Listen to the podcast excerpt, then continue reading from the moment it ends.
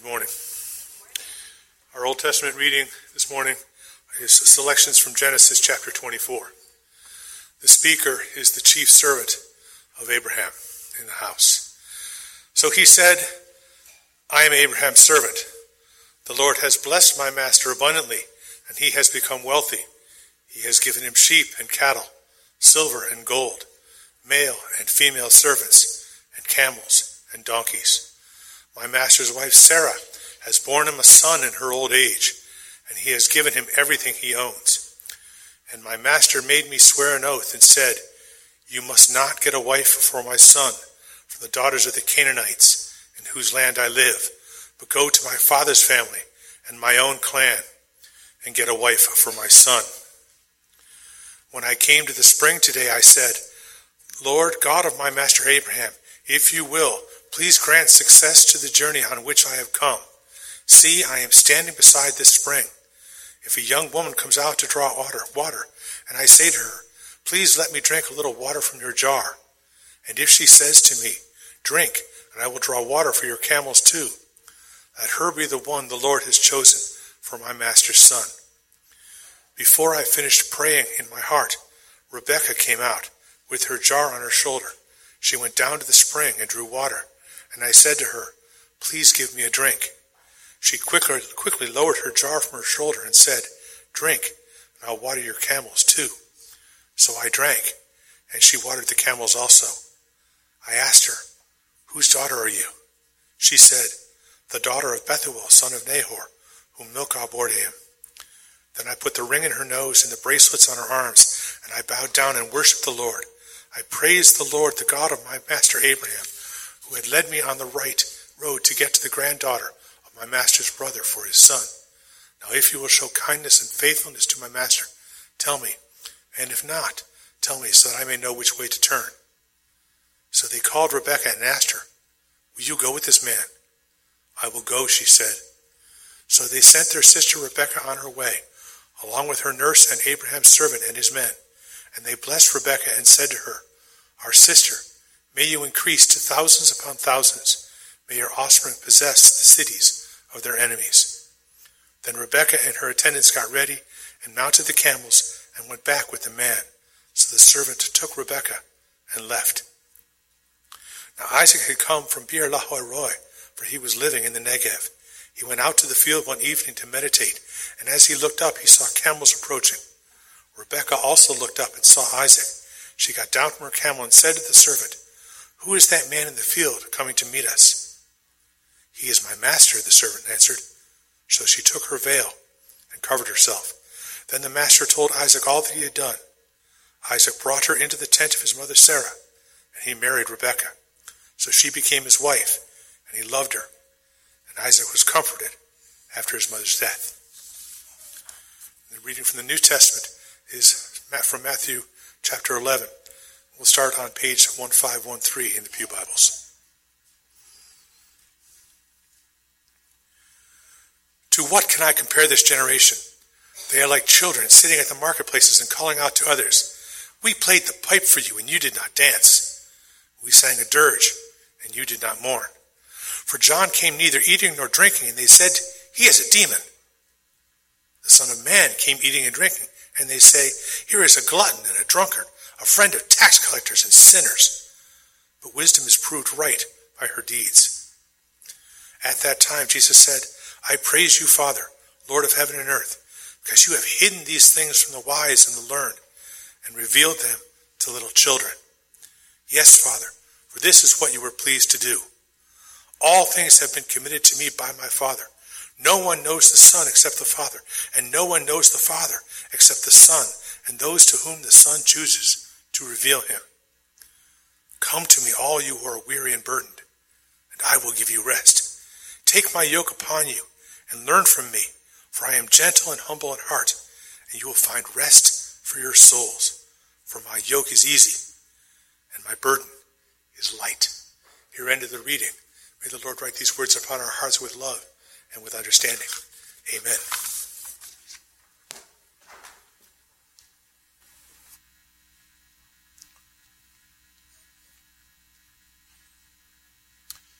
Before I pray, I meant to say in announcements apparently my email got hacked again.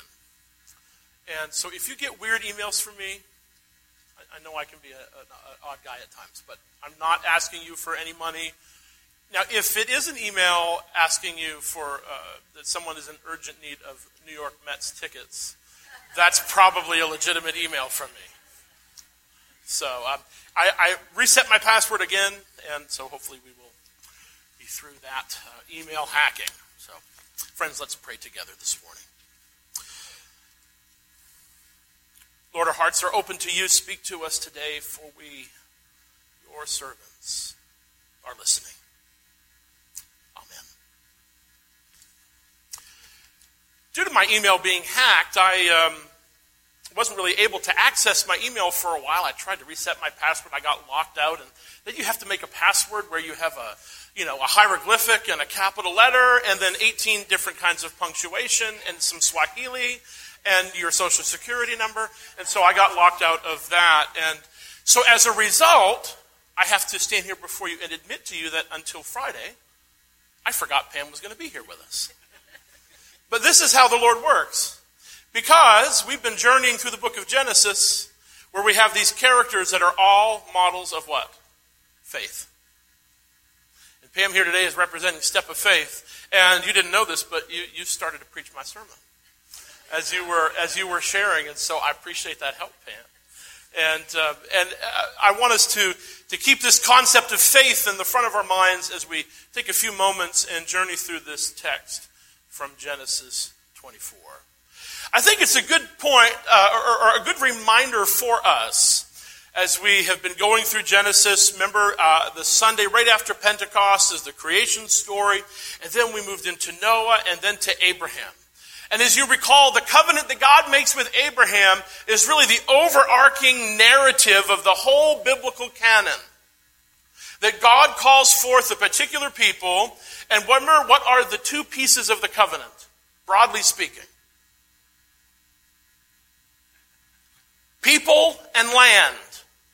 I'm going to bless you and make of you a great nation, even though Abraham and Sarah were quite elderly and unable to bear children in the natural and that God would bring them into a land that they would possess as an inheritance. And then the covenant gets fleshed out further on in the book of Genesis. It gets ratified once again with Isaac and then with Jacob. And we see the covenant um, blossom in David, and this promise from the line of David would come a Messiah who goes back to Abraham. So, really, when we go through Genesis, we're, we're, we're, we're doing some genealogical work and we're following the history of one particular family and how God called forth that family and used them for his purposes. And so we've spent the last few weeks looking at Abraham. That God calls him to go, to leave his country, and to go to a land that he would be shown in time. He would get his information on a need to know basis. And as you recall, Hebrews chapter 11 holds up Abraham as an example of faith. He's a hero of faith. As imperfect as he was, as much as he at times lied and cheated, and that's recorded for us in the biblical story. Remember, he lies about Sarah being his wife, says, Oh, my sister, because he's afraid. But over and over again, uh, as fallible as a man as he was, he evidences great faith. And Isaac is born to him and Sarah when he is 100 and Sarah is 90. And now Sarah has died. The end of Genesis 23, Sarah dies. And for the covenant to, to continue for their, the people, for this lineage to be able to go on, Isaac needs a wife. And so we have Genesis 24, and I encourage you, maybe sometime when you go home today, um, or sometime in the week, read the whole chapter. Nelson just read selections. It's 67 verses all about selecting a wife for Isaac. Now, I don't know about you, but I love these texts which give us all this strange detail. We think, God, why do we need to know all this? We need, to, we need to know that she put a ring in her nose and put certain clothes on, and then she said this or that. Like, why is that important to us? Well. We'll examine that in just a moment. Before we do that, though, here's something to keep in mind as we hear and as we read these stories in Genesis. It's important when we come to the biblical text to differentiate between the descriptive and the prescriptive, or the didactic and the descriptive.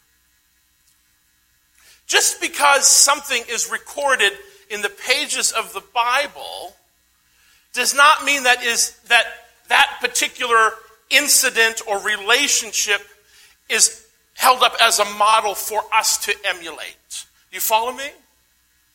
So we know that Solomon had, I forget it, whether it was 700 wives and 300 concubines or 300 wives and 700 concubines. Just because the Bible records that does not mean that that's what, men, that's what we should do. that's, that's not. Just because it's described in the pages of Scripture does not mean that that is a prescribed practice for us. And having that differentiation, especially when we come to some of these texts with cultural practices that are so far removed from our own. For example, just because Jacob ends up with Rachel and Leah is not biblical endorsement of polygamy.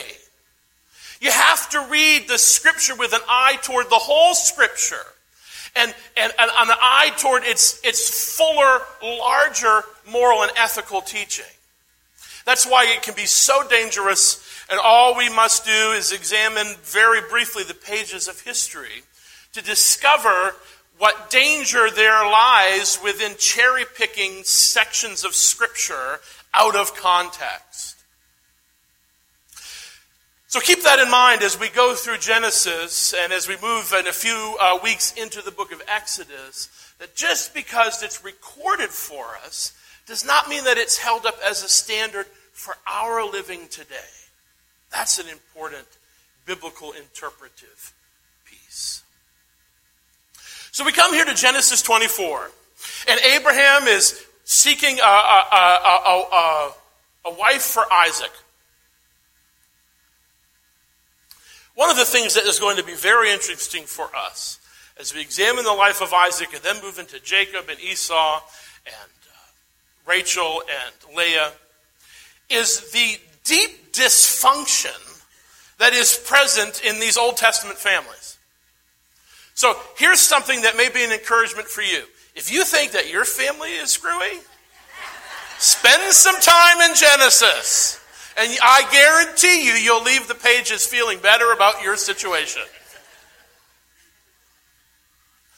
They are messed up, and we see this passive aggressiveness and favoritism between this parent and this child, and deception and lying and violence, all sorts of stuff.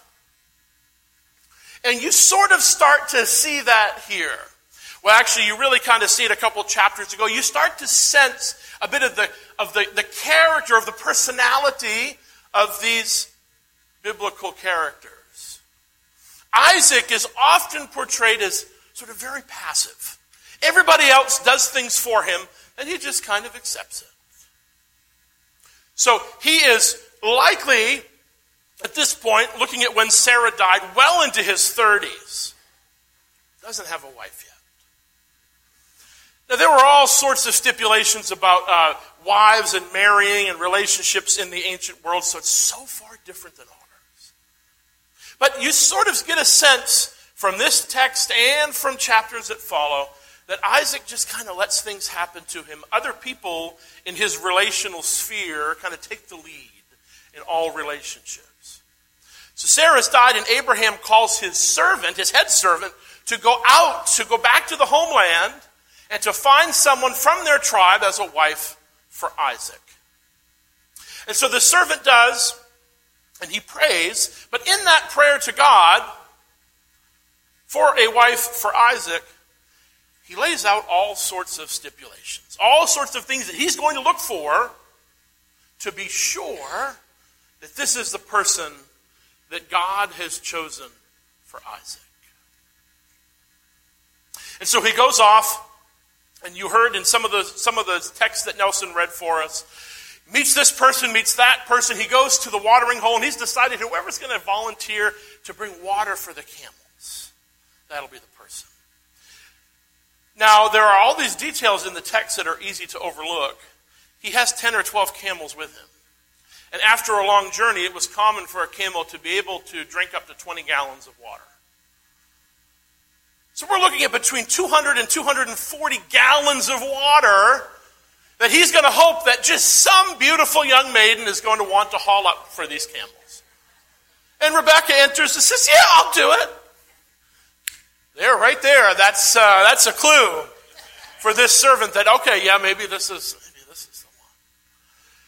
Then he meets the family, and then he talks to the family, and things start to happen that confirm for this head servant that Rebecca is indeed the one that God has chosen for Isaac. And he takes her back to Isaac, and they begin their family. Now, that is a very simple retelling of 67 fairly complicated verses. So you're going to need to do your own homework later. I want to pull one thing from that story that I think is in keeping with this larger theme of faith in the patriarchs and in the story of the Old Testament. What does the servant do? He looks for one piece of confirmation and then he moves forward. But then he stops. And he assesses and he waits. He looks for one other piece of confirmation. And when that comes to him, not him chasing it or fabricating it, but when it comes to him, then he takes another step. And then he waits. And something else happened that's further confirmation. And so he takes another step. I think one of the greatest issues in the Christian life, both individually and corporately within the church, is we're not willing to take step one until we already know what step two is going to be. We don't want to take step one until we know what step two is. And we find in Genesis chapter 12, when we're introduced to this man named Abraham, God says, You're going to go out to a land I'll show you. And what does he do? He doesn't say, Okay, God, I need to know where it is take, get, take my iPhone, put the coordinates in the maps. Let me know what I'm going to need to take for provision, how long it's going to take to get there, who should I bring, what's it going to be like when I get there, what's the temperature going to be like? Is it going to be humid like New Jersey, or is it going to be nice and cool like the coast of Maine where I'm from? He doesn't ask any of that. He goes. And he gets the next piece that he needs, and then he takes another step. And he gets the next piece that he needs, and he takes another step. And friends, how often do we, people of faith ourselves, following God, the same God who called Abraham, who made a covenant with him, who formed his family, who then blessed him and Sarah with a son Isaac, and who continued to shape and to mold their lives as Isaac and Rebekah formed their relationship and their family. We're following the same God who is calling us to take the first step to not worry about step two and three and 10 and 12, but to just, in confidence and trust in the one who has called us, which is what faith is, take the first step. Matthew 11, Jesus is recorded as saying, Come to me, all you who labor and are laid down by burdens, and I will give you rest. Take my yoke upon you, for it is easy. We have two things here. We have Jesus as Savior and Jesus as Lord. And in the churches, we talk a lot about Jesus as Savior, but living out Jesus as Lord is another thing entirely. Come to me, all you who labor and are heavy laden. Jesus as Savior. Take my yoke upon you. In other words, submit to me. Take my yoke upon you. Following Jesus as Lord, submitting to Him as Lord means that we give over control of our own lives and we are now on a need to know step by step basis. That's the life of faith. That's the life that we have been called to live out in the world. That's what God is looking for. And friends, how easy it is to get so caught up in what is around us, on things happening, things that maybe we aren't going our way. It's not how we planned. When all we're required to do. Oh, as if it's that simple. But what God wants us to do is take one step to follow in faith and in trust. And in that step to wait, trusting that the one who brought us here will take us here. And he'll take us here. And he'll never leave us or forsake us. Friends, we follow him as our Savior, but we also must claim him as our Lord. If we are going to live in the fullness of disciples of Jesus Christ, it's not just enough that Jesus saves us. Oh, yes, that is wonderful, and we all need that. But that is not the end. That is simply the beginning of a lifelong lifestyle of submission to the one who knows so much more than we do, who has plans for good for us, who is always willing our very best. And in return, just as he did with Abraham and Isaac and Jacob, he's calling people who are willing to just to step out, to relinquish control of their lives, to take the step, than to wait and to surrender. Amen.